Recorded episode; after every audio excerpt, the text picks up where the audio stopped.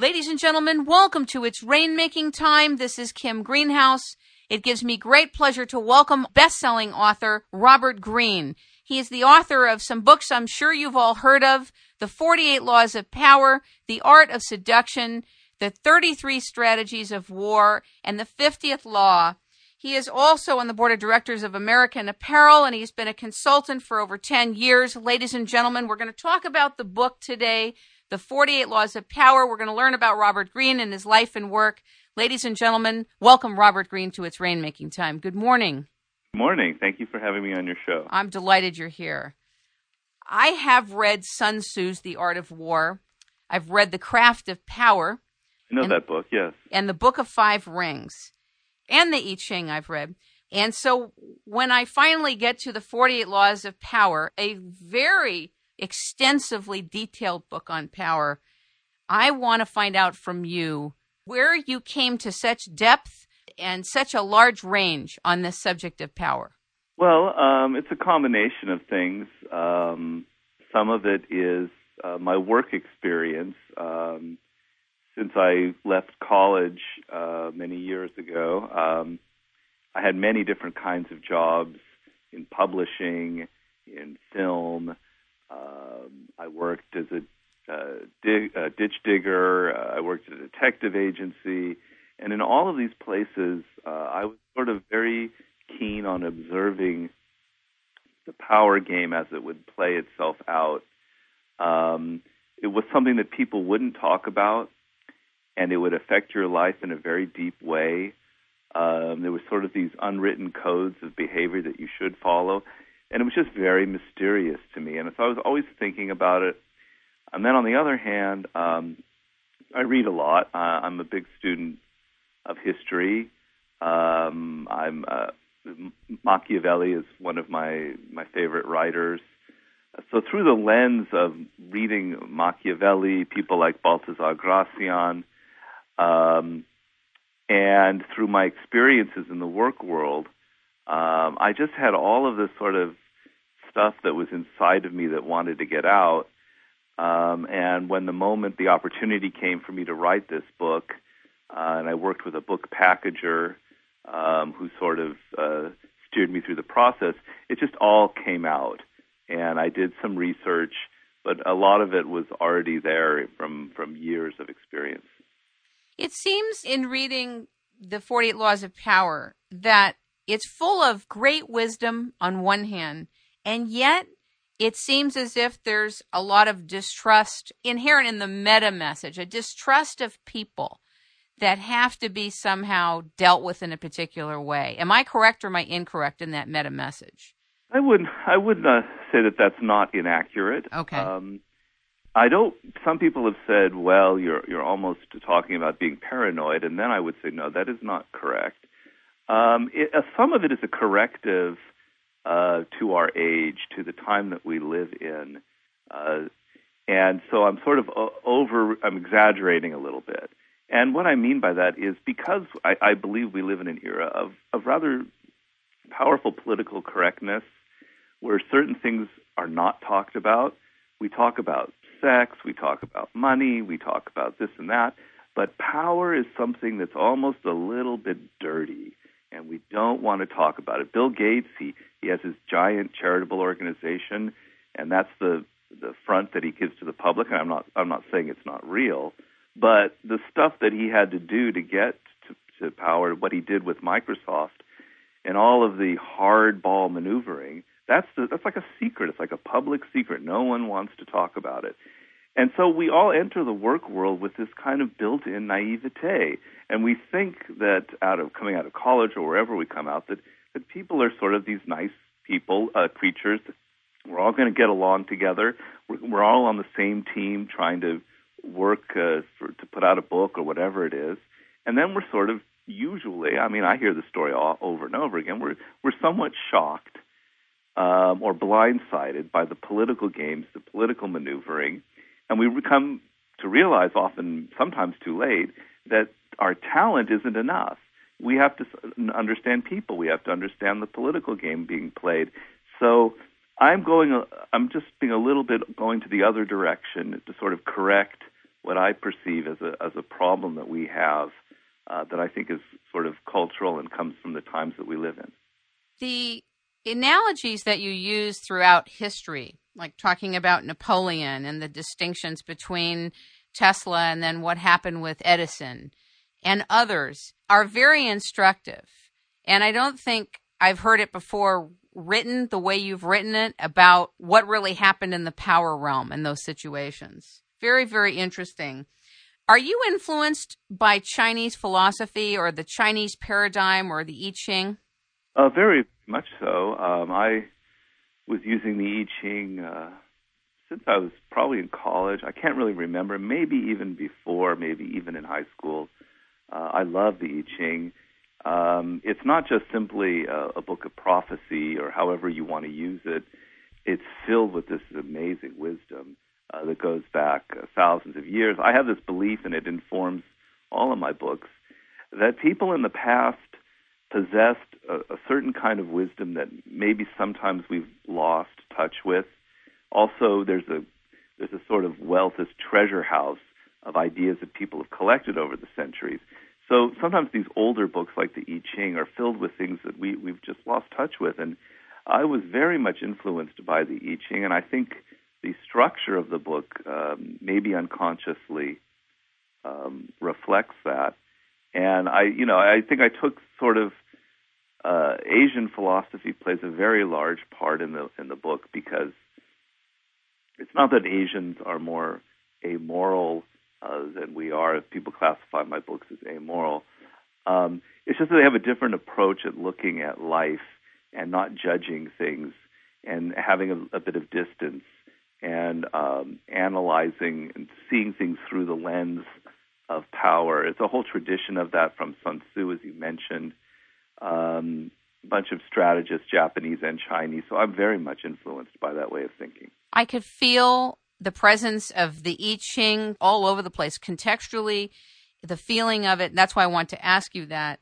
Your book, The 48 Laws of Power, feels like a modern day, how do I say, upgrade I've used the I Ching for 20 years, but for many people who aren't familiar with it, it's very dense, it's very obtuse, it's very hard to get, doesn't fit within our paradigm. So a lot of people don't utilize it. Well, I think uh, there's several things that influenced me uh, about it. Um, I think maybe the, the style that it was uh, written in um, tried to get the idea of, of, of, a sort of a grand authority uh, coming through. The other thing that I love about Chinese philosophy and the I Ching is a sense that nothing is carved in stone. It gives you advice, but the uh, advice is very circumstantial. This is what you must do in this moment, but the next moment or tomorrow you must do the complete opposite. Everything is in change, is in flux. Um, and so nothing is set in stone, and your thinking must reflect life. You must never uh, uh, do the same thing twice. Depends on your circumstance. Um, and so sometimes there are things in the I Ching that completely contradict each other because you're not supposed to follow every hexagram.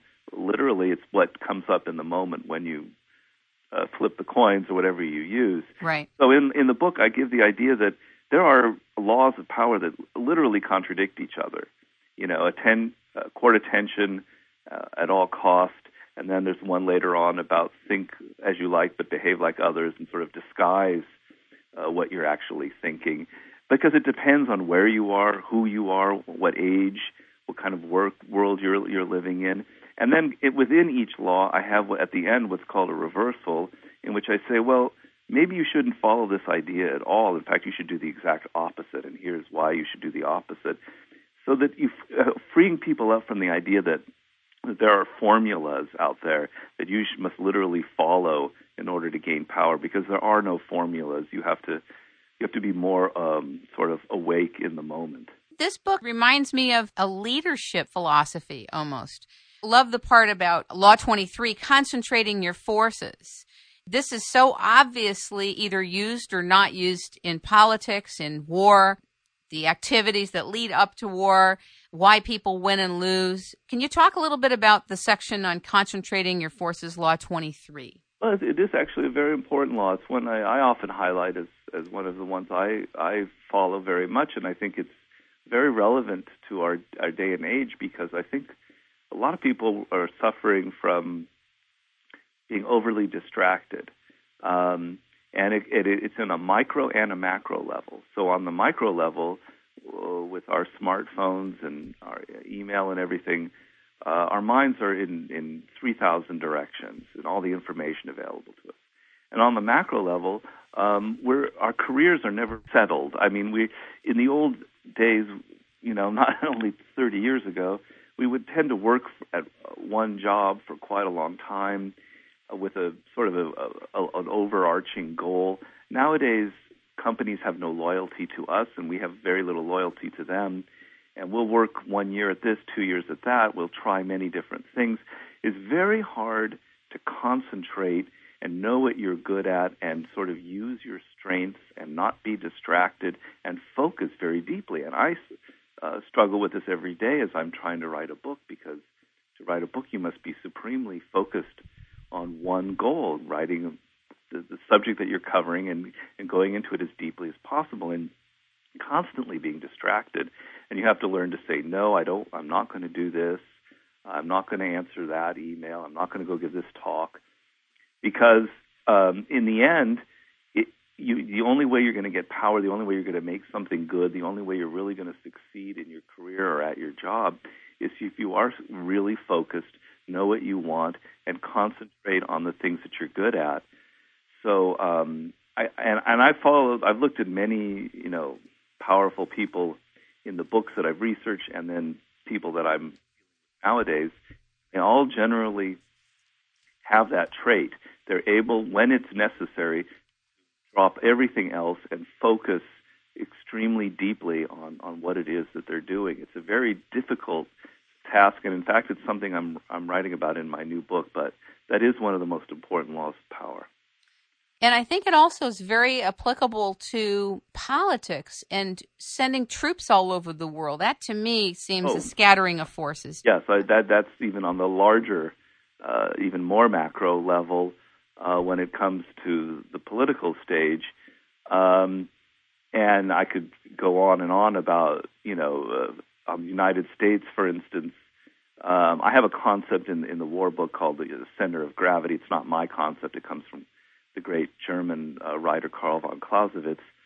Um, that there's everybody has a sort of a center of gravity that is their strength and a country has it. In the United States, it was our our wealth and our prosperity and the kind of model that we set up for the world. And when we go around trying to be the policeman and sending our armed forces everywhere, um, that center of gravity, which is our wealth, our prosperity, our economy, is going to suffer greatly. And it's been the destruction of many great empires. We are, people don't like the word, but that is what we are uh, was the end uh, of the Roman Empire, um, sort of losing touch uh, with your, your source of power and uh, feeling like you're invulnerable and that you have become sort of the policeman for the world. And, um, you know, it started with, with George W. Bush and the two wars, uh, major strategic mistake, and, and it's, it's ongoing. So this law, as you, as you point out, applies to you in your daily life. It applies to you in your career. It applies to countries. Uh, it's on a global scale. I want to talk a little bit about Law 9 winning through your actions and not through argument, and winning through demonstration. That's a really, really important point. And you also shared about not insulting people, how important that is. Can you speak a little bit about that? Well, there's, there's several things there. Um, I was taking the second part first. A lot of people um, have a bad idea about power or they have the wrong idea and they, they feel that power is, is somehow related to aggression, to violence, to anger, to pushing people around. Um, and so sometimes you'll find a, a leader or CEO or whatever thinking that by yelling or getting angry, um, they're showing their force, their authority. And in fact, they're showing their weakness, that the fact that they have no self control and generally, in a situation like that, uh, people lose respect for you. And so we have to change, the book is trying to change your notion of what power is. In fact, the indirect way of approaching a situation in which you're not going to literally force people to do what you want.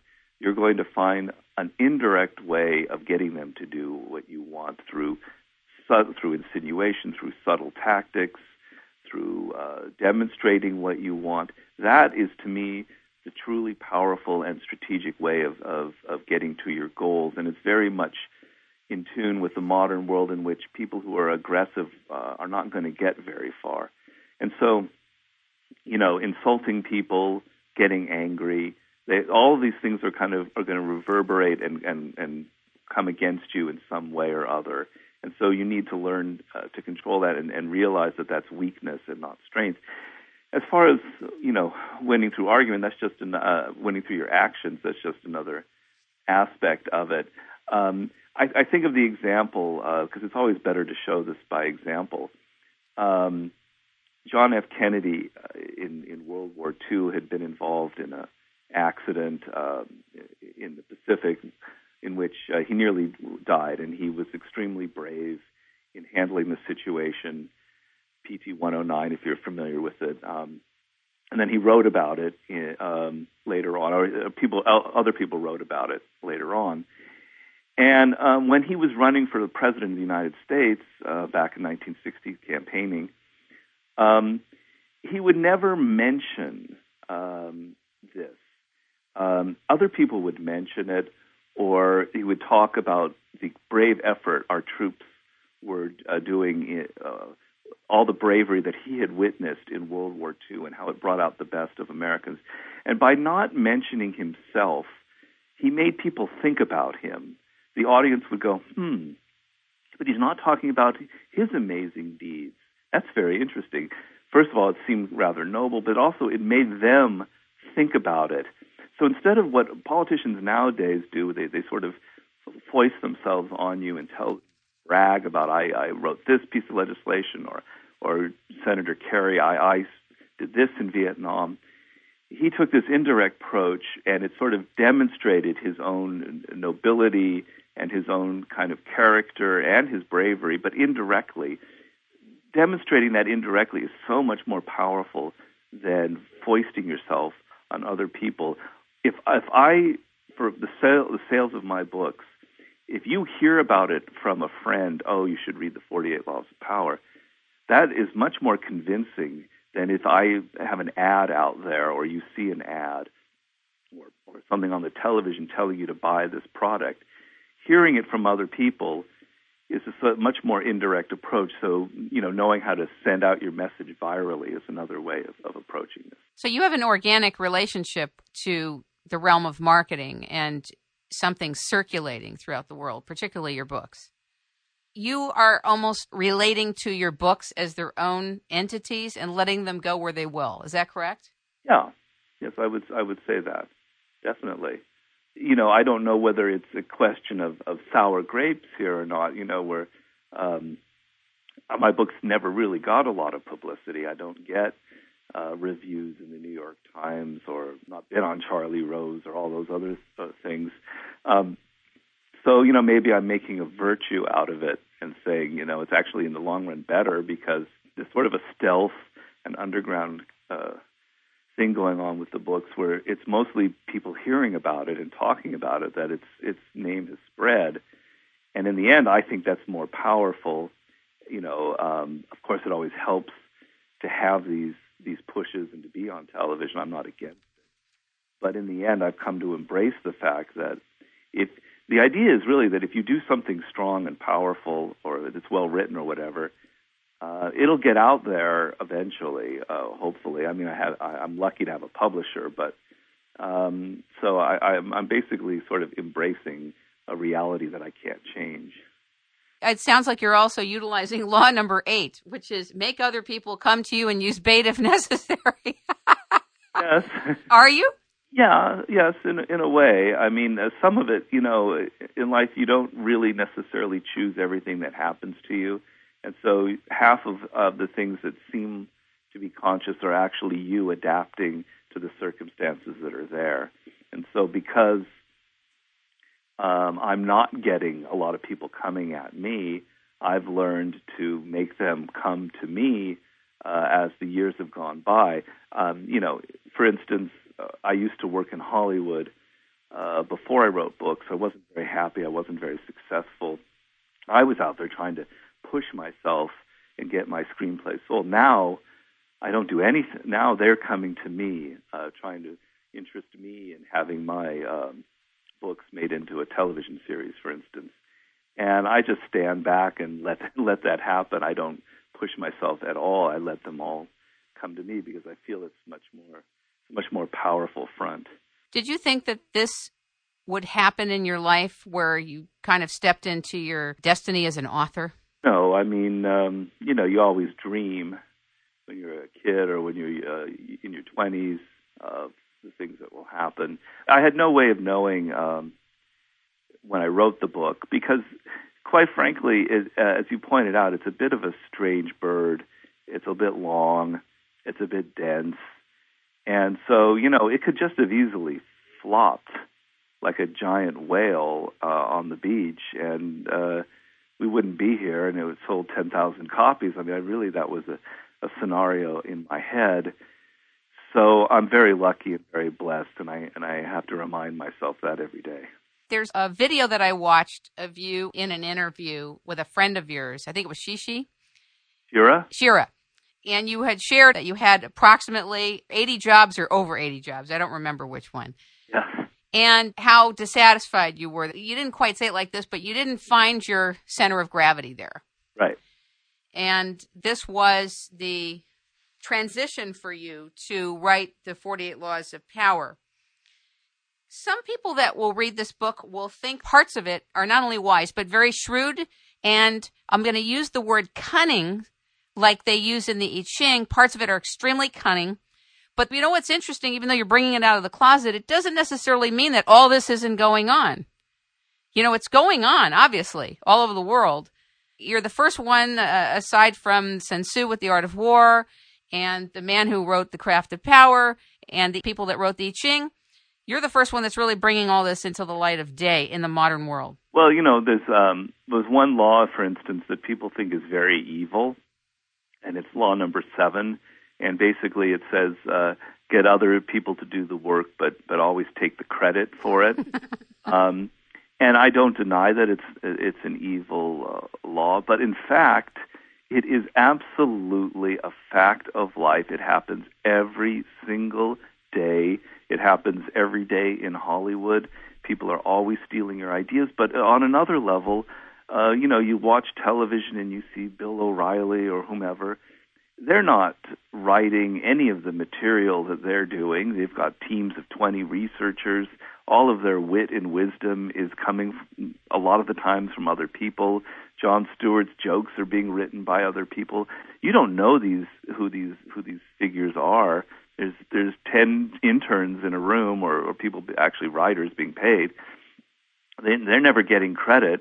And so that's the guise that power has always used throughout the centuries the president or the leader or the figure on television is giving out uh, this appearance of having all of this knowledge, wisdom, wit, and in fact, it, a lot of it comes from other people doing the hard, dirty work. And I'm just merely pointing out that when you enter the world, you need to be aware of that. People are going to steal your ideas. They're going to put your name on it. They're going to take the thing that you wrote and, and erase your name and put theirs on it. And here's what you have to do. You have to first not resent it. You have to know it. You have to be aware of it. And then maybe later on, when you're powerful, you're going to be doing the same thing as well. So I'm I'm getting people are criticizing me for merely pointing out uh, actually a fact of nature of power that has been going on for centuries and is still going on. So, is it a fact of power, or is it a fact of the dark side of power?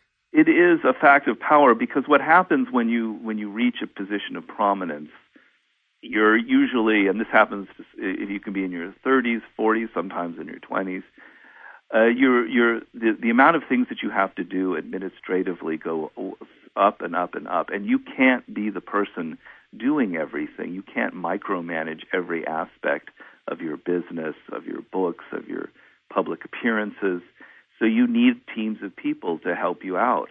And if you can give the appearance that you're the one in, in the front doing all of this work, you're everywhere, people see you, it looks very powerful. But if they see you doing having to do all of the grunt work, it doesn't look very powerful. You look like you're sweating too much.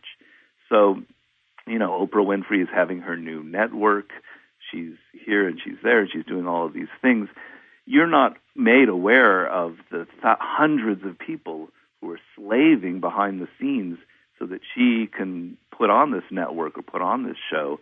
That's just simply the guise of power. It has to be that way once you reach a position of prominence. And yet, wouldn't you also say that a lot of the quote leadership gurus from Warren Bennis and others that are out there, Peter Drucker, Tom Peters, and others, would probably say that it's better, quote, as a leader to do the opposite, which is to acknowledge all the people that have supported your venture and that have helped you become who you are. That's a different model, isn't it? Well, there's there's several things. I mean, and I address this in the in the 33 strategies of war. There's the internal and the external uh, directions of power. Externally, uh, you're presenting this image to the world of all of these great things that you're able to do on many different fronts. You're a person of power, and there's no need for you to be, for Jon Stewart to be thanking. Uh, I, I just did this joke, and I want to thank, uh, you know, uh, Diane's others in, who wrote it for me. I mean, it'd be ridiculous.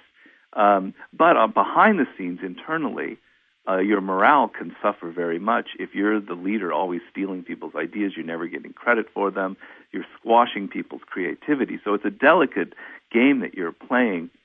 And certainly you must learn to keep the morale of your soldiers going, to give them credit, to give them responsibility, to make them feel that they're uh, part of a team. So on that level, I wouldn't disagree with the management gurus, but I would disagree uh, on the public front.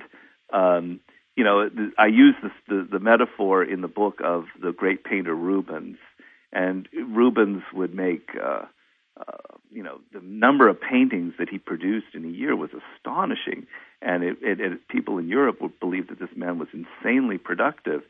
Well, if you visited his studio, you would see that there were like 50 people doing the paintings for Rubens, and he just simply he was uh, supervising it, but he simply put his name there on it in the end. And it was that illusion of him being everywhere and painting so prolifically that was almost the source of his sort of uh, of his reputation. And yet he had to hide that because if you knew it, it, it would all vanish. That's very interesting. Let's talk about Law 10 because this dovetails on a lot of things. Infection, avoid the unhappy and the unlucky. Can I read your opening judgment? Mm-hmm. You can die from someone else's misery. Emotional states are as infectious as diseases. You may feel you are helping the drowning man, but you are only precipitating your own disaster. The unfortunate sometimes draw misfortune on themselves. They will also draw it on you. Associate with the happy and fortunate instead. I totally see the wisdom in this. I totally see the quote law of attraction underpinnings, the magnetic field, even in the quantum realm, agreeing with this. And yet, as a philosophy, I can see how someone may say, wow, that's really tough. But explain deeper your side of this. Well, you know, this is the, the uh, you have to read the law um, and not just read the paragraph. I'm not, right. not criticizing you here, but um, well, I'm just giving that to the audience contextually, so they yeah, have no, a feel no, for the context. I, I understand. But the the thing is, if you just read that or read the title, which some people do, it seems rather cruel. Uh, but if you read the stories in there, you and you get the context, you understand that actually, uh, I'm trying to describe something very real, a, a terrible problem that has affected a lot of people. People I know, it happens every single day, and it isn't really cruel at all. And what it's, I'm saying is there are people who suffer misfortune that is completely beyond their their their control, or they were born into terrible circumstances. And I'm not talking about them at all. They don't. They're not to be avoided. They're to be helped. But there is another class of people that I describe very uh, specifically in that chapter, and they are people who draw their misfortune upon themselves. They are incredibly dramatic. They have they're empty and they have some sort of deep emptiness inside, and they have to fill it with all of this this drama and these problems. They're deeply unhappy people, and they tend to make other people around them unhappy by just uh, by infection. And so, what I'm trying to say is these types of people, and I, I'm almost sure that everyone who is hearing this has had an experience like that. They're very difficult to know, uh, to recognize at first glance because they can seem very caring and compassionate or very interesting or, as I said, uh, very dramatic, very emotional. And as you get to know them after weeks, after months, you become embroiled in all of their tragedies, their problems, their they're just their misery, and they bring you down. And it, it's like there's nothing you can do to help them. This is the course of their life, and I'm trying to say, here's how to recognize these types of people. Maybe you'll never encounter them. That's great for you, but often you will. Here's how to recognize them, and they really the only solution is if you recognize them, get away because the moment they uh, get their tentacles into your life, they will tend to draw you down, and and you'll have a hard time getting away from them. And I show an example of a, someone from history, a woman, Lola Montez, who's very famous in the 19th century, a, a beautiful woman um, who was at first glance incredibly seductive, and every single man that got involved with her ended up ruining his own life, including uh, King of Bavaria, who was forced to abdicate because of his involvement of Lola Montez. So she's sort of the classic icon of infection. And um, these are the types of people to avoid. And if you can, associate with those who are the opposite, who seem to have a, a, positive energy about them, who seem to attract good things to their life. Uh, I did a book with 50 Cent, the rapper, and you wouldn't associate this at all with him. You you probably associate uh, uh, violence and thuggery or whatever. In fact, 50 is a very positive person who's overcome incredibly difficult circumstances in life and is doing some really good things in, uh, uh, charity wise and the people who work for him.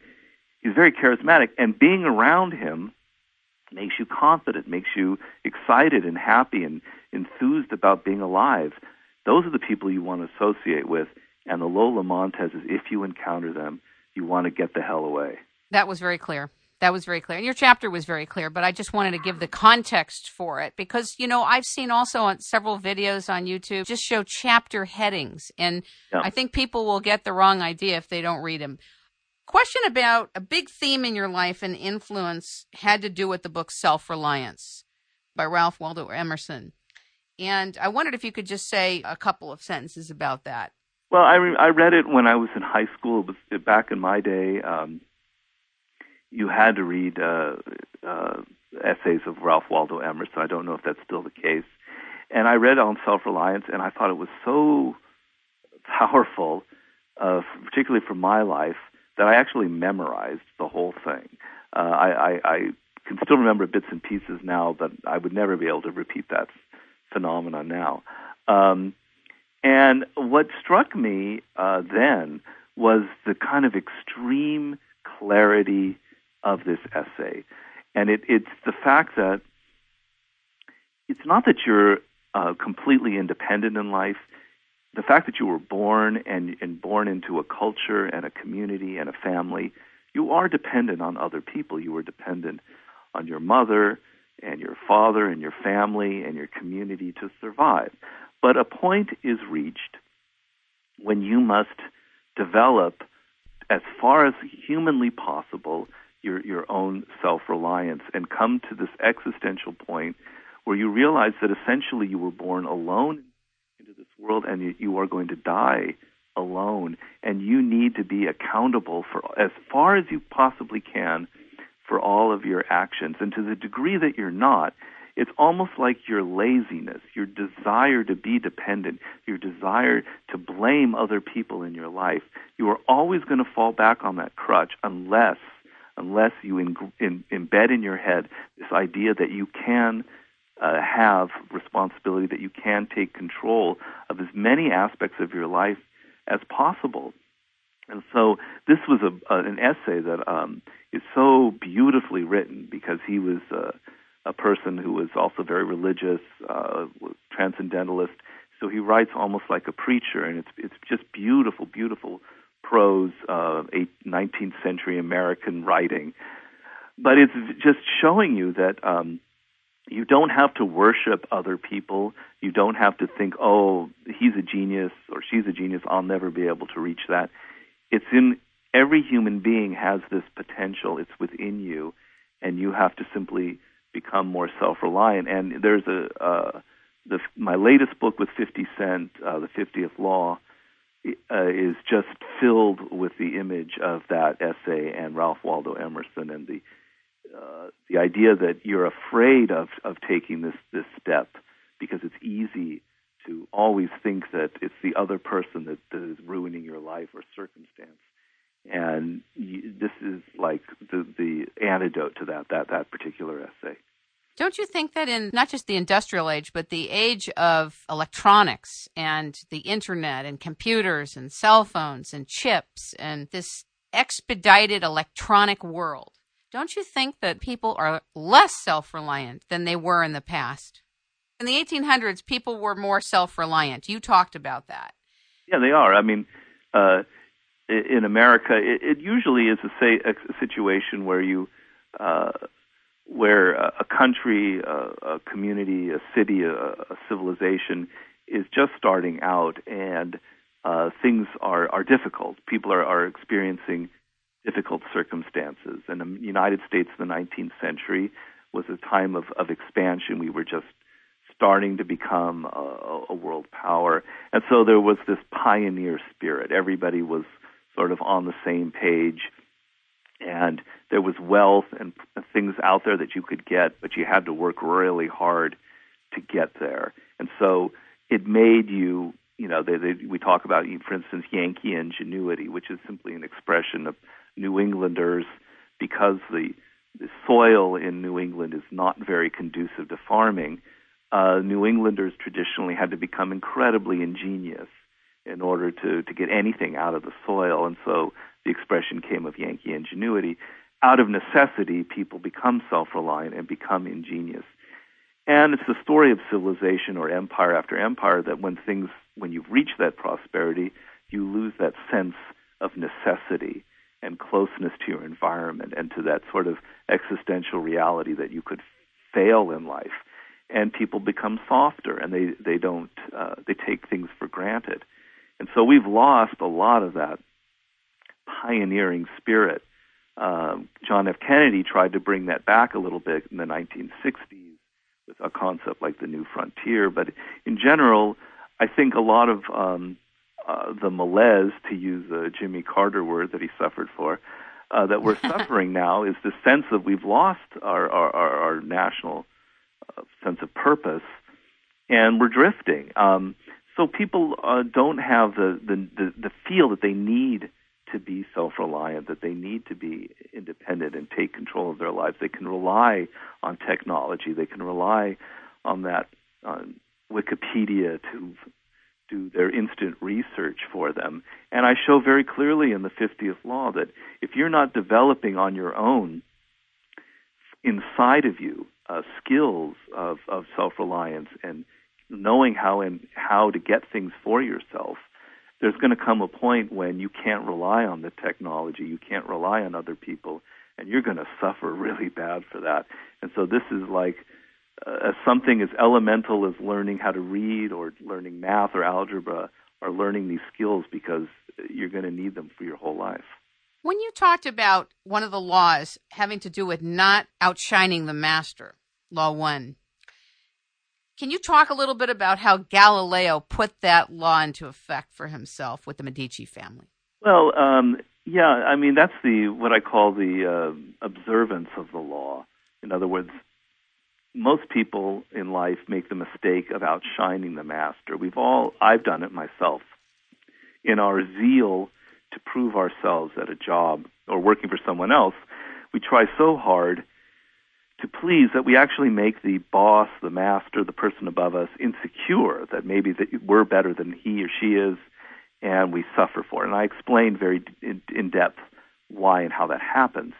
Now, what is how how can you turn that around? Well, the idea is while you're at the same time trying to work as well as you possibly can and appear to be competent and even brilliant, you're making that master, that person above you, look better And if you can create that illusion that through your work you're helping them, you're making their public appearance, uh, their reputation better, you're going to rise to the top. You're going to secure your position. And Galileo uh, was a consummate courtier, uh, or particularly early on in his career. He later wasn't and suffered for it. Um, and he wa- had discovered these moons of Jupiter. Um, he, he didn't invent the telescope. That's sort of a, a misconception. He uh, the telescope existed then. It was a sort of a child's toy, and he was the first person that actually take it and direct it towards the stars. And he had detected these four moons orbiting Jupiter, and but as a as a scientist, he needed money. He needed a patron. He needed somebody to support his career. The uh, Medici's were the, the powers to be in in Florence, and so what he did was very clever. Um, they were essentially his master. He named the uh, stars after the Medici's, um, and sort of in ennobling them and giving them those names, they were so pleased and impressed that they became uh, very powerful patrons of Galileo. I, I mean, it's a it's a theme that happens uh, throughout science. Interestingly enough, I just discovered in my new research the man William Harvey, who essentially discovered uh, the circulation of blood, the theory that blood circulates in the body. Uh, it was very controversial at the time because nobody believed it. And basically, he convinced King Charles uh, at the time and got his support by giving the analogy that that the king was the heart of the country and the people were the blood and it, everything circulated through the king and by creating this analogy that made the king seem like even more powerful, uh, the king ended up sort of agreeing or not being uh, distressed by this discovery and becoming a, a major supporter of Harvey. So Galileo wasn't the only person that did the strategy, but I thought it was the most interesting example of it. It's certainly a profound and official form of flattery, is it not? of the highest order. But it's, as I said, to come back to a theme, it's an indirect form of flattery. Okay. So Galileo had merely uh, discovered these moons and then said, "Oh, you Medici's, you're just wonderful people. I love you to death. Aren't you fantastic?" They would see that, you know, and then he wouldn't get anywhere. And that's what a lot of people make a mistake. Uh, flattery is not direct flattery is too obvious, and it also can make people uncomfortable. But if indirectly you can make them feel powerful, uh, well, there you go. And I, I talk in the book, for instance, uh, in, in just a little small note. Um, you know, oftentimes uh, you take someone like an actor um, who's very well established and win, has won Oscars, but on the side he or she likes to paint. If you wanted to to flatter this person or ingratiate them, you don't flatter them for their acting because that's what everybody does. You flatter them for their painting, for what nobody else has been noticing in life. Um, so it's sort of once again the kind of indirect approach and being strategic. Some people might find it creepy or a little too cunning, but it's actually very effective. What are your challenges right now in your life, and do you have challenges at this time? Well, you know, the challenges for me are not uh, what they were. I, I've got a, a very wonderful life uh, as far as the, the capacity to write uh, books, the challenge becomes more and more refined and subtle. So, what the danger that I could have fallen into was simply try to keep repeating the 48 laws of power, um, and you know, making um, you know, kind of cashing in on its success and doing little books that uh, that are very quickly written and I get money for, but sort of uh, gives a veneer because of the title and cover that there's something interesting there. And so I learned. I my idea was I'm not going to fall into that trap because even though you might succeed in the short term, in the long term you ruin your reputation, and people when they see your books they they've lost the respect. They don't think, hmm, maybe this is another attempt to make money. I have to change each one. I have to kind of personally so that I'm interested and challenged, and also for my readers that I'm giving them something new that's not in the other books. It's totally different. um, so that they come to think that every time uh, one of my books comes out, they're they're getting something that's not just rehashed. Um, and that's you know it's exhausting um, to to to be constantly trying to do that. So I'm my next book. Um, I'm going through that process again, and it's very tiring. But in the end, it's so rewarding to be in control of your destiny and to write books that I have absolutely nothing to complain about. I enjoy the challenge, but that's that's that's what uh, I forget the word that you used, but that's sort of what I'm facing. Have you ever wanted to just step away from writing? Well, no, because you know what happens is when you reach a certain age, uh, I turned 50 recently. Um, you realize that your days are numbered. I don't mean it to be melodramatic. Uh, I, I could live to a 100, and and I hope to. Um, but I could, you know, die tomorrow, and even when you're 20, you could die tomorrow. Um, and so there's a sense of the devil is at your heels, and uh, I there are these ideas that have been haunting me uh, for my whole life uh, that I've not been able to express. I'm going to get it one of uh, get that out in my next book, and then in the one after that. And I'll, if I suddenly died tomorrow and I didn't get to express those, I would feel very unsatisfied. So I, I have to, I have to get these things out. Uh, and then maybe by the, this will be my fifth book that comes out. Maybe by the sixth or seventh book, I will take a deep breath and realize, well, all right, maybe I, I could write a play or a novel or, or, or something else, and I don't have that that sense of I, I, I better express this before I leave the planet. Your parents must be kvelling. I understand that word. Um, I know you do. Uh, and kvelling, ladies and gentlemen, means so proud that they're like falling all over themselves. That's a Yiddish word, kvelling. There you go, Robert. It's the opposite of kvetch. exactly. Um, uh, yeah. Um, well, my my father passed away ten years ago, but he he was there to see the success of the first book, and uh, uh, was interesting because he he never said anything to me directly. Um, uh, that just was his style. But after he passed away, uh, uh, we were at the funeral, and uh, one of his colleagues said, told me, you know, that he carried around with him everywhere uh, this um, article that had appeared in a major newspaper about the books and so I learned indirectly how proud he was, but he never said it to me. But that was even more powerful to know that. And then my mother, who is still alive, um, is is is kvelling uh, an awful lot. It's, it's almost hard to take, but she is kvelling. you know, you have to let her have that. You got to let the mamas have it. You know. Let's talk about Napoleon Bonaparte. You seem to like to talk about him and to write about him and share with us what you've learned from Napoleon Bonaparte's history.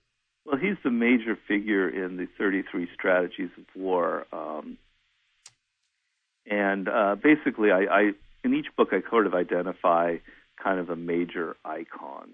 Uh, in, the, in the 48 Laws of Power, there was the great French minister Talleyrand, and to some degree, Louis XIV uh, in the art of seduction, I had uh, Casanova and uh, Cleopatra.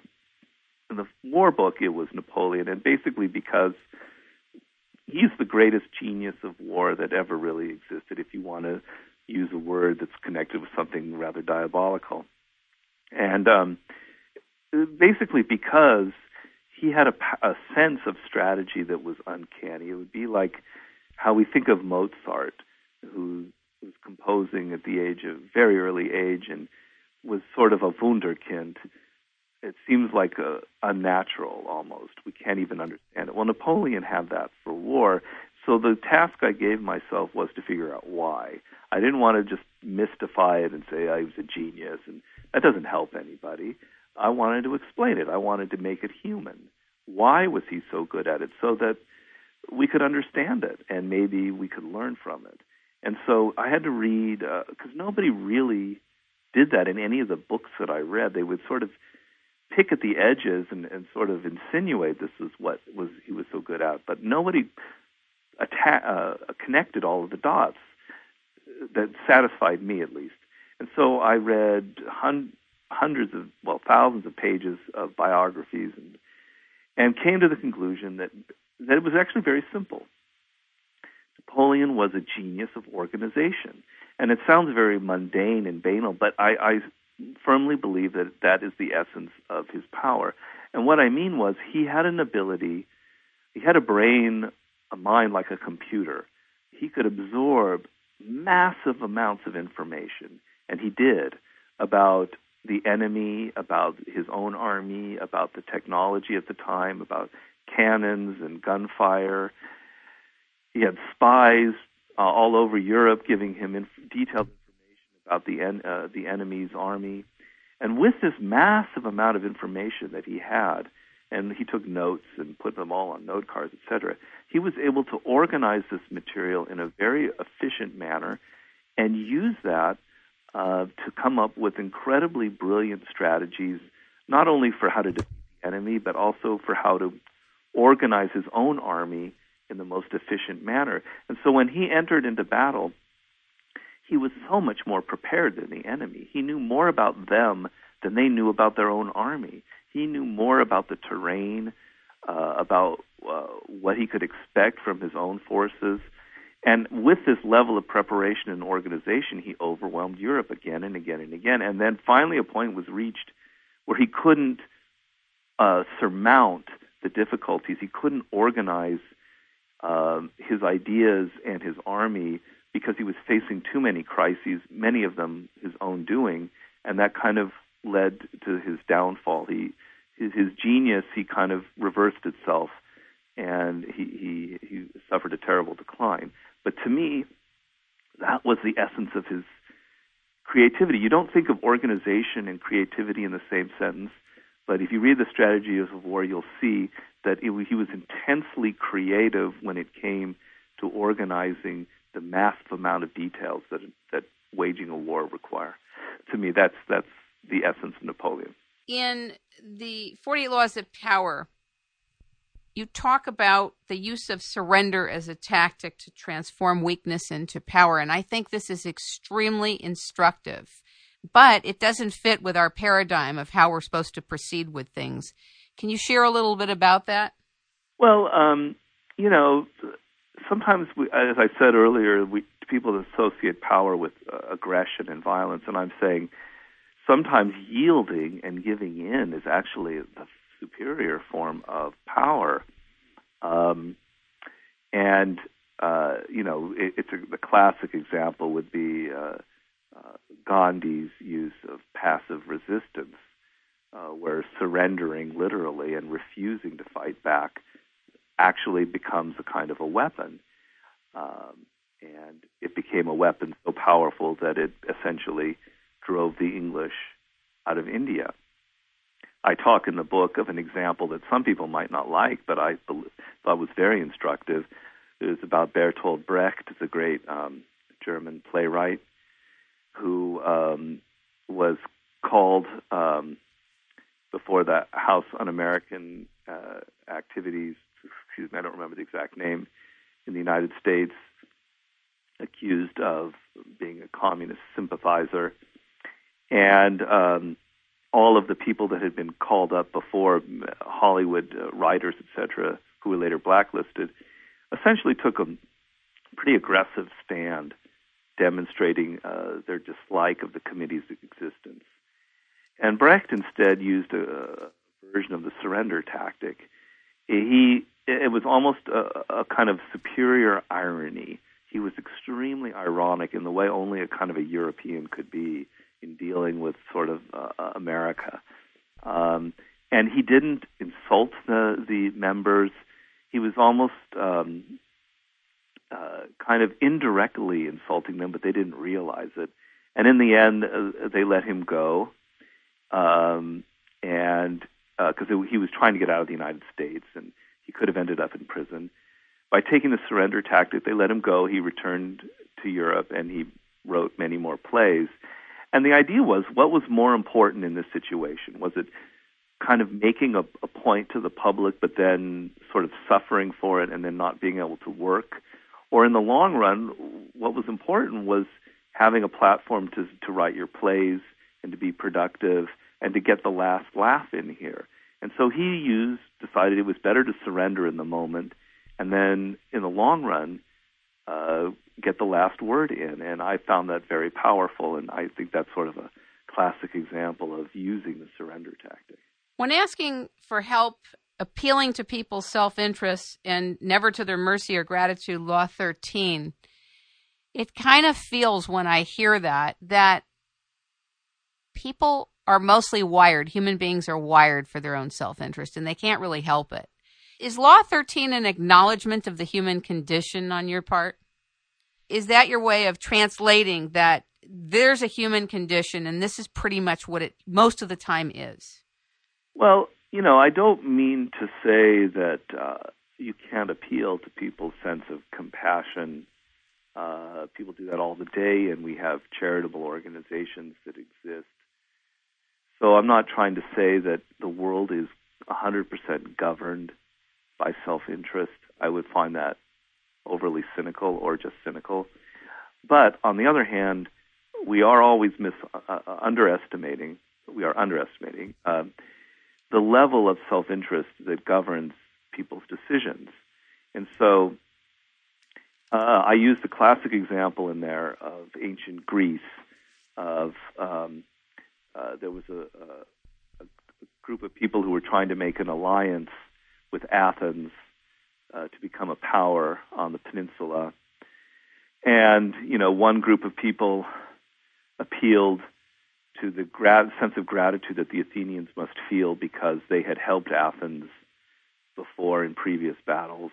And this other group, a different city, it just simply said, look, we're going to be able to give you this, A, B, and C, if you join us in an alliance. And naturally, they chose the one that appealed to Athens' sense of self-interest. And the idea is that, you know, oftentimes we think, well, we, we helped someone do something before, and now, now, now they owe us a favor. But people very quickly will forget any sense of gratitude or what they owe you. They'll think, well, I really didn't do that much for you, or that was in the past. You must think, if you're trying to get someone to help you or do something for you, you must put yourself in their shoes. It's not easy. And you must say to yourself, what is it that they want? Not what I want, which is what we always do. Well, what is what do they want? If I can think of how in some way I can appeal to their self-interest that in helping me they're actually doing something for themselves, then you're going to win the argument. And uh, it's very unnatural for us to do it. It takes a lot of thinking and planning, but it's the much higher level uh, of, of strategizing and understanding that other people have self interest involved and you're appealing to them is not cynical, it's not ugly, it's simply uh, uh, um, admitting the fact that you understand that they have their own needs and desires and you're going to appeal to that. It's actually, to me, a, a, a pretty good gesture in some ways. When I read the chapter that talked about what happened with Tesla, which many of us love and appreciate and are sad his inventions are not in full throttle today, uh, at least some of them are, but they're involved in black projects and not in the things that society get to have access to. What happened with him and Edison was very instructive. I wanted you to share something about that, and I want to know what the ultimate message of that chapter was, if you wouldn't mind. That was the cha- the law that I mentioned earlier about get other people to do the yes, always take the credit, and essentially that is what Edison had done uh, with Tesla. I mean, Tesla. I don't uh, you know, I've been doing research on Thomas Edison now for my for the 50th Law, right? And then for my new book, um, and he's not really, you know, in the first book, I might have painted him as like a, a kind of a, a villain in a way, and he really isn't. Um, he was actually a very brilliant man, but but Tesla was much more brilliant. Let's Indeed. put it that way. Tesla was the one of the great uh, creative scientific thinkers of our time supposedly he had a, a mind uh, that was just so different and, and, and, and amazing. He could solve an entire mechanical problem in his head. In other words, he could imagine the bit of machinery that was that he wanted to create, and he could imagine visually, visualize inside all of the machinery and the gears and the and the, and the things that went into it before he literally put it on paper. Um, so he was somehow a strangely gifted man, and um, he had some brilliant ideas about electricity. Um, I forget. I always confuse AC and DC. Uh, one of them Edison had supported, which is not what we have now. Tesla was the one who had sort of seen the future. But when uh, Edison had got Tesla to work for him, uh, he could see that the man was brilliant, and he simply took a lot of his ideas and um, used them for his own purposes. And the the main goal point of the of the uh, chapter was Edison ended up with his career that was pretty glorious, pretty wonderful, got everything that he wanted, uh, was a very powerful inventor figure, and Tesla lived a life of misery. He was a very unhappy man who died in extreme poverty. I have a quote in there, not extreme, but he, he did not uh, do well. Uh, you know, that he was being honored near the end of his life, and he gave a, a speech in which he said, "Well, you're honoring me now. Why weren't you there five years ago? I have no no money, no support." Basically, because he didn't understand the power game. He didn't understand that he had to be a courtier. He didn't understand that he had to control uh, the the the, the uh, he had to be the one um, administering his own ideas and not be serving other people or be more clever about it. He was terrible at the power game, and it's a, it's sort of a sad parable of what happens to people who are talented but don't understand that life can be very political. And Edison, on the other hand, knew was was very gifted. He, he's not he was not uh, stupid. He was actually very very brilliant, but he was not a great. He, his mathematics was mediocre he wasn't uh, an Einstein, let's put it that way, or a Tesla, but he knew how to work with people. He was a real good motivator, and he knew how to get the right teams of people together. And that's who ended up having success. So I'm trying to say, in a broader metaphor, uh, if you want to be happy and have some control over your destiny, you might want to pay attention to the Edison model and not make the mistakes that Tesla made. That's very wise. Do you have any concerns right now that are demonstrated in your writing about where the world is going, where the planet is going, where the politics, the global politics are going? Does anything worry you or concern you? I know we talked about industrialization or the electronics and people not being self reliant, but is there anything else that's concerning you? Well, there's a, lot concerning me, uh, but I have, uh, you know, uh, I'm a big believer in uh, been supporting environmental causes for, for years now and uh, gravely concerned about that uh, and uh, global warming, which I don't I don't believe is a myth, is extremely real. Um, but you know, my idea is to always get at the try and get at the root of the problem uh, and not see the surface, uh, or at least what I think is the surface. And so, in applying that idea um, to what's afflicting us now, um, in my next book, I am trying to kind of get at that um, and to show that it, maybe it's a, a way of thinking um, that is uh, has gone astray. Um, that we, you know, we developed these um, brains, the human brain, over the course of three million years, maybe six million, or you can go back to primates for 48 million years, for a purpose, uh, which is this is a, a, an incredible instrument for solving problems and for connecting ourselves to our immediate environment and uh, uh, using that as a way, as I said, to solve problems. And there was a process uh, that we went through whenever we uh, attacked a problem in, in, in the environment or tried to invent something or create something. And I believe we're losing sense of that. Um, some of it is technological because of technology. Some of it is is uh, cultural, uh, etc.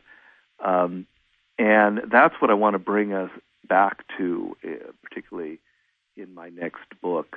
Um, a sense of if you follow this path, you do A, B, and C. You learn something very deeply. You go deeply into a field. You learn how to connect all the various different fields of human knowledge. You learn how to solve problems.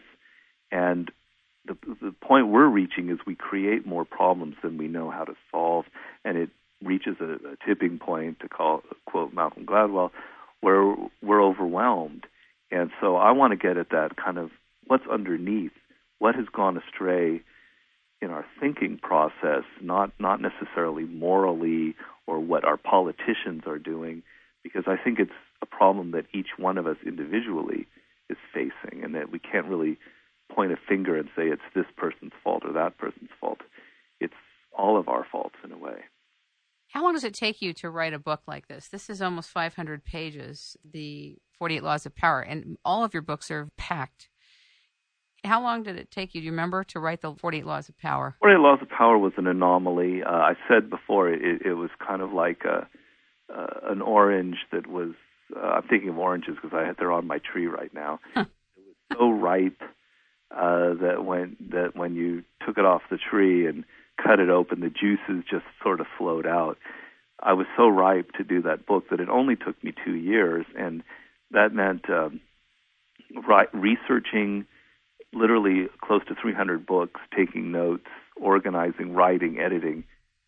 Because I, I essentially worked uh, night and day without stop, I was so motivated. Then I started slowing down. The Art of Seduction took three years. Uh, the War Book uh, took about three years. So now that seems to be what it is for me as I get older and slower. It's a little more like three years of, of researching and writing and, and editing and all that. I purchased The Art of Seduction, and I want to do a separate segment with you on that. It really deserves its own okay. segment. sure. One last question to you about courting attention. Uh huh. This is a common public relations theme throughout the world, actually. Yeah. And I was wondering if you would share a little bit about that law. Well, um, it's one of those laws that's specific to your circumstance. So it says court attention at all costs. But there are moments in life uh, when you don't want to court attention, when you want to kind of disappear. So let's not take this too literally. Right. Say, oh well, I, I must, uh, you know, wear a, a bright yellow shirt and go out in the street and get everybody's attention it's not that it's not that stupid. It's it's more subtle than that. It's more like if you're starting your career, you're in the beginning phases. Um, the game, at least for power, is to gain uh, uh, people's attention. We're all distracted. We're paying attention to a thousand different things.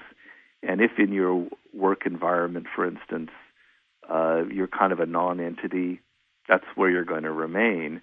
Um, even you can be as brilliant as Nikola Tesla, but if you're not getting the right attention, it doesn't matter. And so here are some various strategies depending on your circumstances for courting the right attention, how to stand out uh, from the crowd, but you don't want to stand out too much because then you're going to look like a, uh, you know, just a, a strange, a weirdo. You know, you have to stand out just enough so that uh, people admire you and pay attention. Um, so it's basically, you know, about strategies for doing that, and some of it is uh, kind of the icon of that law, if you could say that, was P.T. Barnum, um, who's a figure that is rather prominent in the 48 Laws of Power. Uh, because I say that power has a lot to do with appearances. Uh, the human animal fortunate, unfortunately, probably uh, judges a lot on appearances. If we see someone looking or acting a certain way, we assume that it's real. And so a lot of people in power are actually magicians and con artists. They create an appearance.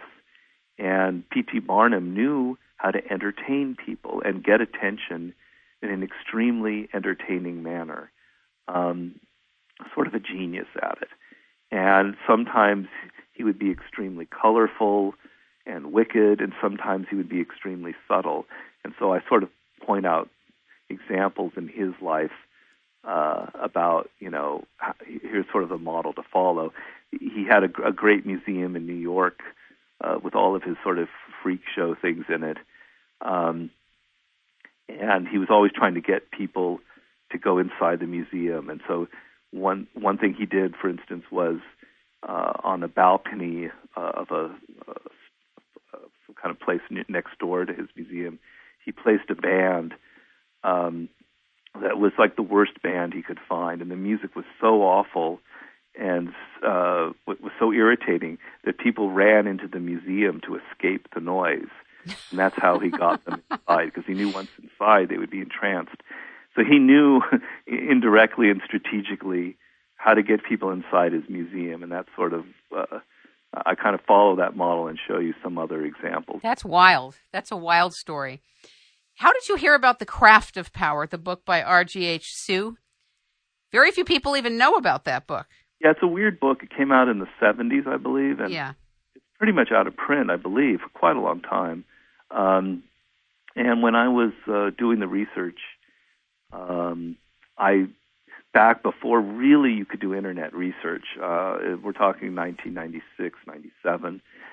Um, you know, you still had to use libraries, and I would go scour the power sections, anything with the word power in it. Um, it was kind of a very tedious process, and through that, I discovered the book and then ordered a copy of it and, and loved it. I mean, for every 10 books that had the word power in it, they were absolutely terrible uh, and uh, I threw them away. But that one was a really good book. Yeah, that's the keeper. I'm sure you read the Book of Five Rings. Yes, uh, that's uh, Miyamoto Musashi. Yes. Uh, he figures very prominently in the 33 Strategies of War. Um, the brilliant uh, Japanese samurai strategist who wrote the Book of Five Rings just before he died. Um, and you know, as I said, he's he was one of the most brilliant uh, uh, samurai swordsman, and his his stories. The Book of Five Rings is a great book, highly recommended. But the stories of Musashi's life are almost even more interesting and fun and telling. And I narrate a lot of those in the war book because he was, if you can imagine, as a samurai, he faced um, sword uh, one-on-one duels in which it was basically to the death. And you know, I don't know how many times he survived because he was just an insanely clever strategist. Um, so his book is great, and the stories of his life are, are just incredibly entertaining. Word has it that he was a great tea maker. That he would make tea, sit down and have tea before he would go out in every single fight. Well, the, the, uh, that I didn't know, uh, but I would believe it because he was very uh, aesthetically inclined.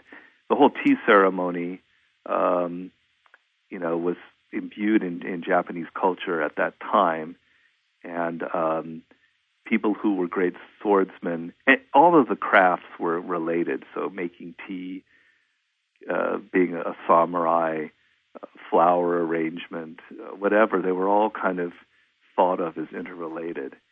And the idea of of kind of grinding your own green tea, that's which is literally what they would do um, was probably a really good way to concentrate the mind and relax him before he went into in, into battle. Uh, I imagine that was probably part of what he was be doing.